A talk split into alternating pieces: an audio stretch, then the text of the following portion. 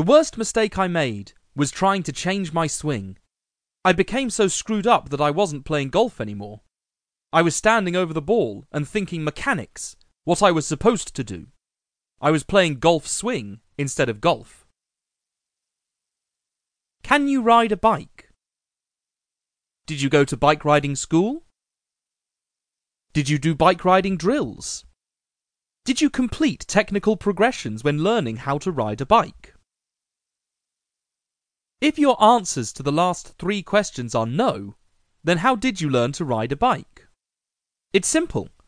You sat on a bike and learned by pedaling until you fell over, or came close. Then you got back up and tried again. How did you learn to walk? Sure, you watched many people walk from the stroller, carrier, or crib, but you learned by doing it, making errors during the process. Here's one last example and my personal favourite. You have sat in your mum's car for 16 years, watching her push the gas pedal, push the brake, put the handbrake on, accelerate, decelerate, and steer. Does this mean you can drive? I believe not.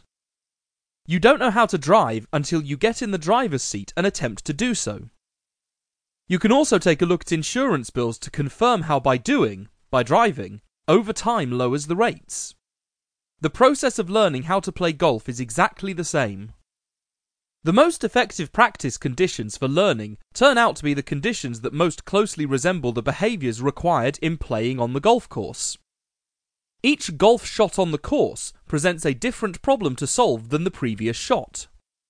Therefore, practice that encourages treating each shot as a unique problem to solve resembles real play.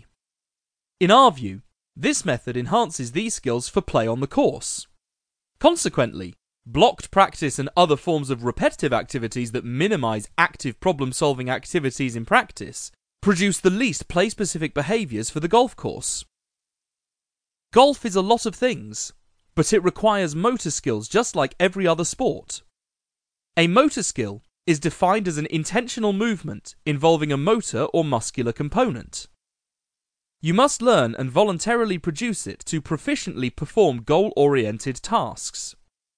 In golf, there is a goal, and there is a lot of problem solving in the mixture. Therefore, we not only need to practice effectively, but also practice in a way that allows us to retain and transfer skills. A very effective way to do this is to make practice as game like as possible, as close to the real game itself, including practicing at the same or even a higher intensity.